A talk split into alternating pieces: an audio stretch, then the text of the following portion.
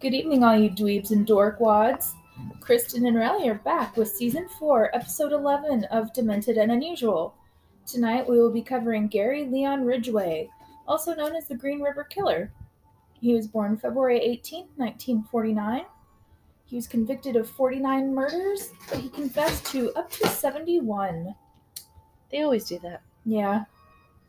Braggers. So he was born in Salt Lake City, Utah. He was the middle child born to Mary and Thomas Ridgway.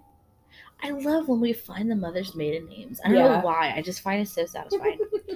um, his relatives describe Mary as being domineering. and Thomas was a bus driver who often complained about the presence of sex workers. Okay? If that's your only complaint, you're living a pretty good life. No Let's be honest. like for real. Those darn prostitutes. And I mean, what like as a public, like, like a public transportation, like what do you expect? Like, You're driving know. around all day, you're gonna see prostitutes. okay, so when Gary was young, he witnessed several violent arguments between his parents. The family moved to Washington when he was 11, and he wet the bed until he was 13, probably from that trauma of his violent family. Probably. his mother would wash his genitals every time he went to bed and would embarrass him in front of the family. He later told his defense psychologist that as a teen, he had conflicting feelings of anger and sexual attraction toward his, his mother. He also fantasized about killing her. All right. He suffered from dyslexia and was actually held back a year in high school. His IQ is said to be in the low 80s, which isn't that bad, but still, like, he's a little on the derp side. At the age of 16, Gary stabbed a six year old boy. Uh, it said that he led the boy into the woods and stabbed him through the ribs, hitting his liver. The boy survived. Gary and the boy uh, both said that he walked away laughing, saying, I always wondered what it would be like to kill. Apparently, you have to keep wondering because you failed. Yeah, this time.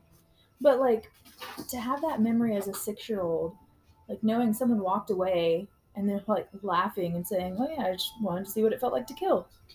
Like, that would be traumatizing. Be- Yeah, Well, yeah, I mean, you just got stabbed in the liver. this is true. Gary finally graduated high school in 1969. Hey, hey, hey. Uh, he joined the Navy in July of that same year, where he served on board a supply ship. Um, and he actually did see some combat in Vietnam. So, granted, he was only uh, in the military for a short time, he still witnessed combat. While in the military, Gary often had sex with prostitutes, and he ended up contracting, contracting. I don't know why I said that so weird. he ended up contracting gonorrhea. he hired it. he did.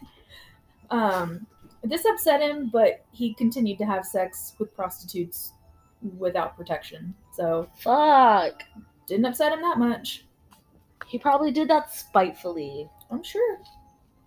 He married his 19 year old girlfriend, Girlfriend. Claudia Craig, in August 1970.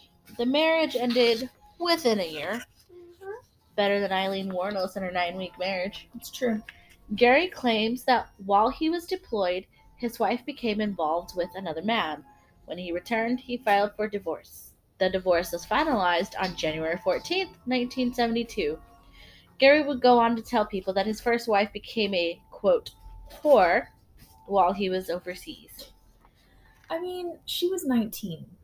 And, like, he basically married her and then just went off to war. Like, come on. I mean, I get it, but that doesn't excuse it. No, but it's not like she was just whoring around with everybody. Like, I think she met one man and fell in love with him. Yeah.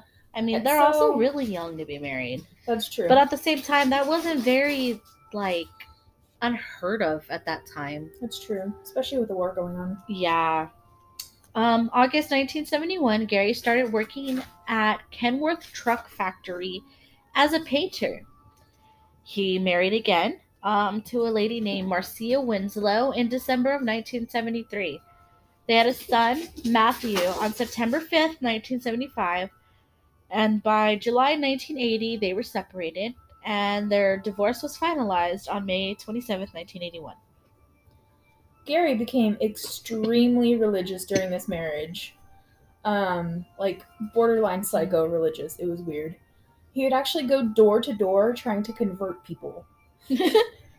uh, he would also read the Bible out loud, both at work and at home, and would frequently cry after sermons or particular Bible readings. I've witnessed this in my own life. Not the door to door, but I was like, The- Gary Ridgway came and cried after he read the Bible to you? no, no, no. Awkward. uh, according to the women in his life, Gary had an insatiable sexual appetite. And I don't know why when I read that I thought of Gary the Snail.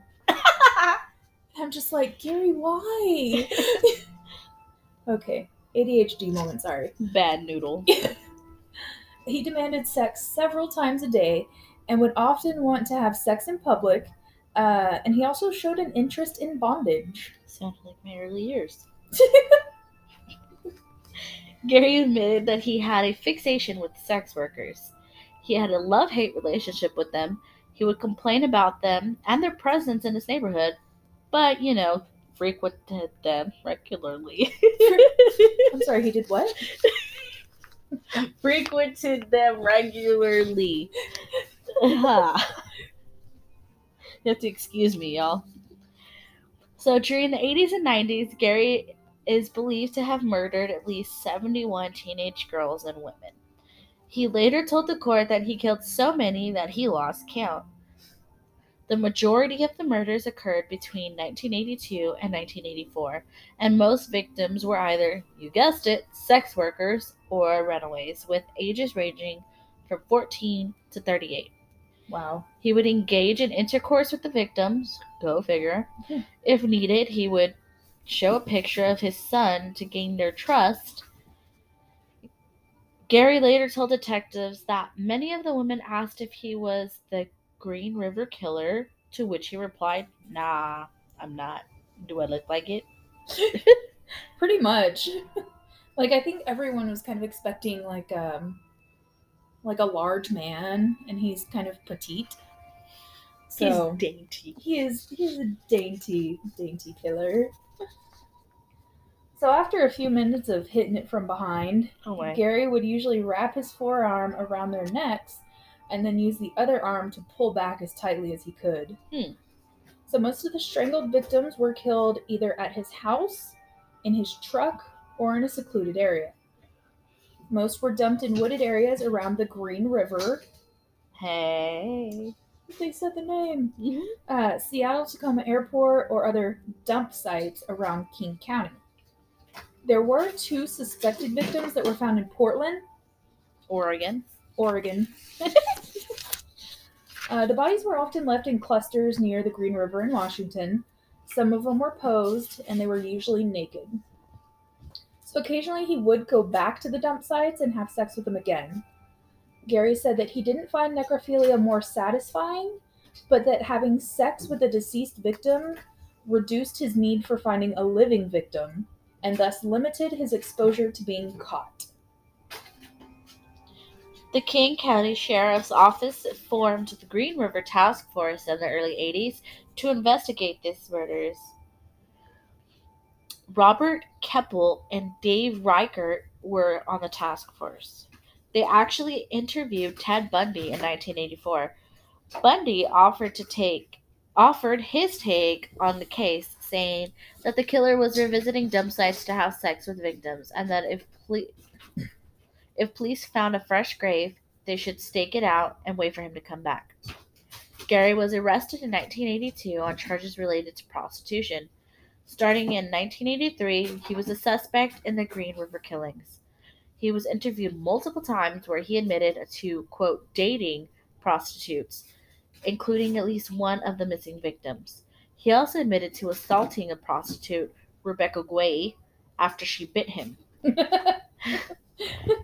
She's the only known survivor to a, of an attack by Gary.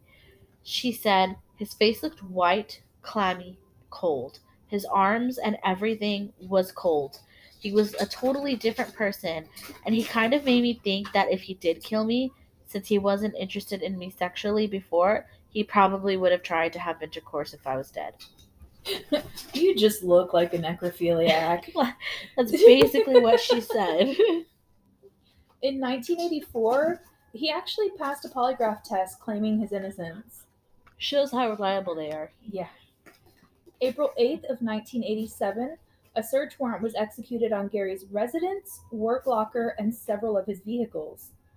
Detectives seized hundreds of, e, of items of evidence, including carpet fibers, rope, paint samples, plastic tarp, and uh, hair and saliva samples. You were like paint samples. Paint! they also analyzed his financial records, but nothing linked him to a particular scene or victim. In 1985, Gary started dating Judith Mawson, who he went on to marry in 1988. He's a serial marrier. He is, among other things. Mm. He said that, uh, I'm sorry, she, Judith, said that when she moved into his house, there was no carpet. Police later told her that it was probably because he had wrapped a body in the carpet. she also said that Gary would leave early for work some days to pick up extra shifts, but she theorizes that he committed some of the murders during these early mornings. She said she didn't suspect Gary of any crimes before she was contacted by the police in 1987, and to be honest, she didn't even know about the Green River killings because she didn't watch the news. Gary said that while he was with Judith, his kill rate went down and that he truly loved her. Out of the 49 known victims, only three were killed after he married Judith. Oh. Judith told reporters, I feel I have saved lives by being his wife and making him happy. Okay, If that's how you have to justify it, I mean, It's how she sleeps at night. yeah. The hair and saliva samples collected in 1987 were later submitted for DNA testing in 2001. 2001 was like a really big year, dude, Mm-hmm. because that's when they started doing stuff with with um, Joseph James DeAngelo. Uh, September 2001, Gary's DNA was linked to the vaginal swabs for Marcia Chapman. Pubic hair from Opal Mills matched Gary. Opal must have been a really popular name back then. Opal. Semen found on Carl Christensen's vaginal swab matched Gary. That's not supposed to say Carl. it's supposed to say Carol.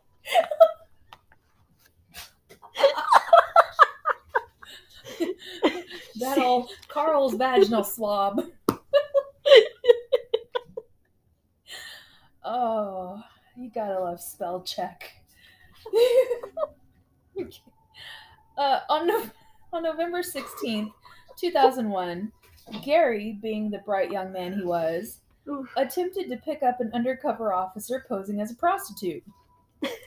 he was arrested and released the same day.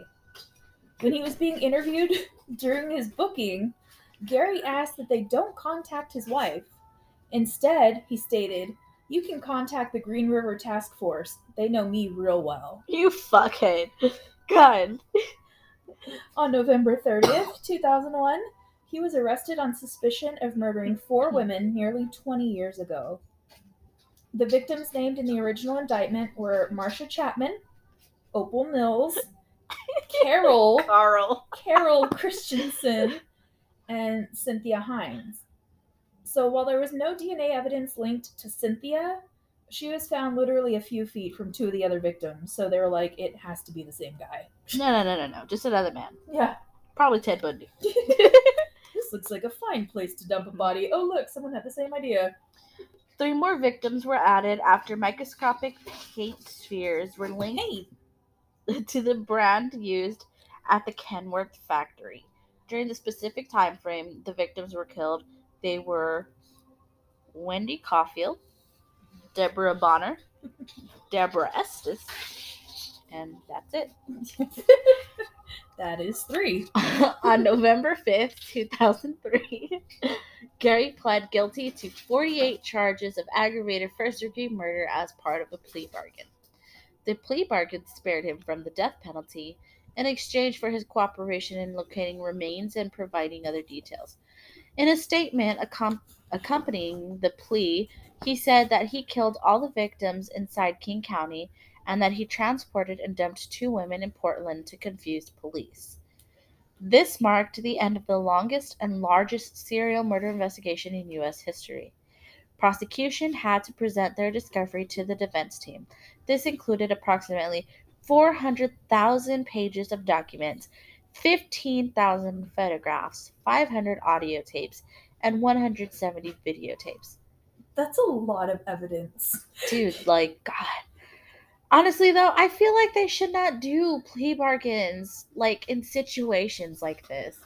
I I was reading like a news article with um it was one of the victims' families and they were like, "Well, how do you feel about the plea bargain?"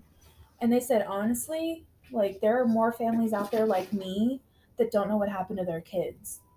And if he hadn't taken the plea bargain, they would have never known." So in that sense, like I kind of get it, but still like I don't know. Yeah, I guess so. But on the plus side, if they find another victim that he hasn't confessed to, they can try him for that victim and put him to death. So that's like part of the, I guess, loophole of the plea deal or whatever. Hmm. On December 18th, 2003, Judge Richard Jones sentenced Gary to 48 life sentences with no possibility of parole, one life sentence, oh, and one life sentence to be served consecutively. He also sentenced, sentenced him to an additional 10 years per victim for tampering with evidence, which added 480 years to his 48 life sentences. All right. Because let's just pour salt on the wound. Over a period of five months of police and prosecutor in- interviews, Gary confessed to the 48 murders.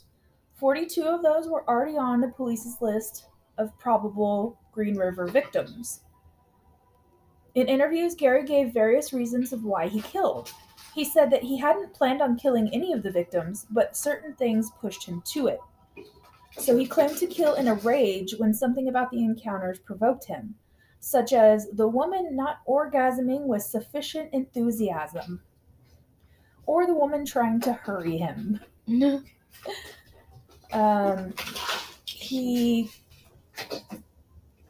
attributed his anger to a variety of causes, such as work, where women used manipulation to get easier jobs. What also angered him was that all the light bulbs were removed from his house before he purchased it.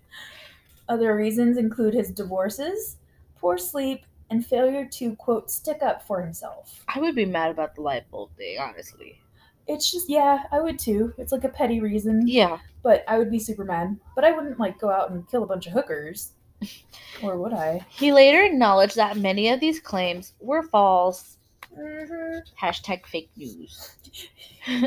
Gary said about his victims, they don't mean anything to me, and once I've killed them, I didn't keep it in memory. I just knew their Where, where I don't. I just knew where I dumped them. And the women's faces don't mean anything to me. If they had a pussy, I would screw it, and that was it. oh my. All right. Gary, Grab watch your language. Grab 'em by the pussy. Oh, Trump's gonna sue you. On February 9th, 2004, county prosecutors started releasing videotape records of Gary's confession. Confession. In one interview, he told investigators that he was responsible for the deaths of 65 women. In another interview with Reichert on December 31st, 2003, Gary claimed he murdered 71 victims. He also confessed to having sex with them before killing them. This detail was not revealed until after sentencing. Gary said he targeted prostitutes because they were, quote, easy to pick up and that he, quote, hated most of them. He admitted to having sex with the victims after he murdered them, but claimed he began burying the burying later victims so he could resist the urge to commit necrophilia. Gary later said that murdering young women was his career. Wow. Right. Originally, Gary was being held in a maximum security cell at King County Jail, In August 2003, he was moved to a minimum security facility. In January 2004, he was placed in solitary confinement at Washington State Penitentiary. He was allowed to leave his cell one hour a day, four days a week. I would go crazy. Maybe that's what they're going to do. Oh, yeah. May 14th, 2015, he was transferred to the USP Florence High Security Federal Prison in Colorado. But in September of that same year, it was announced that he'd be transferred back to Washington to be easily accessible for open murder investigations. So on October 24th, he arrived back at Washington State Penitentiary, penitentiary on a private jet. Wow. Yeah. In 2004, artist Phil Hansen created artwork of Gary Ridgway's face. It was composed of 11,792 portraits of his 48 known victims. Holy shit balls. If y'all Google that, Google Phil Hansen, Gary Ridgway, it's amazing. Like, it's so creepy to look at. Um, if y'all are interested in learning more about Gary Ridgway, there's some uh, media things that we have here. Uh, season 8, episode 15 of Unsolved Mysteries was released in 1996. There was a Green River Killer segment which actually focused on the long, t- long-time suspect, William Stevens. I think I've seen that. Um, it interviewed the living members of his family. Living members of it, yeah, the- Living family members. Yes, thank you. Um, but Stevens died of pancreatic cancer in 1991, which kind of uh, threw him out as a suspect. Who the Bleep Did I Marry from 2010 features his third wife's side of the story. The Riverman movie, which was released in 2004, is based on the true story of Ted Bundy helping investigators with the Green River Killer profile. Investigation Discovery had a two hour special, The Green River Killer Mind of a Monster, which aired February 17, 2020. I think I saw that. I'm pretty sure that's the one I saw. And then more recently, November 4th 2021, Netflix released Catching Killers, um, and they had an episode about the Green River case. Fun fact Fun fact. When Gary took women to his house, he always encouraged them to use the bathroom before they had sex. He knew from experience that victims of strangulation frequently became incontinent. He was quoted saying, I didn't want them to shit in the bed, so that was the main reason. That's fucking great. In case you don't know what incontinent means, it means when you can't hold your pee or your poop. Yep. Um, in February 1984, Gary wrote a letter to the Seattle Post Intelligencer titled What You Need to Know About the Green River Man. He did this to throw off the task force. The letter contained a lot of references to the killings and a lot of falsehoods. The letter suggested that the killer was a traveling salesman or long distance trucker. It also said that the killings were motivated by profit or revenge. You could Google image search for the letter. It's pretty interesting. Stop! all right, that's all we got, guys. That is Gary Ridgway, the Green River Killer. And with that, I shall say, Toodles. stay creepy.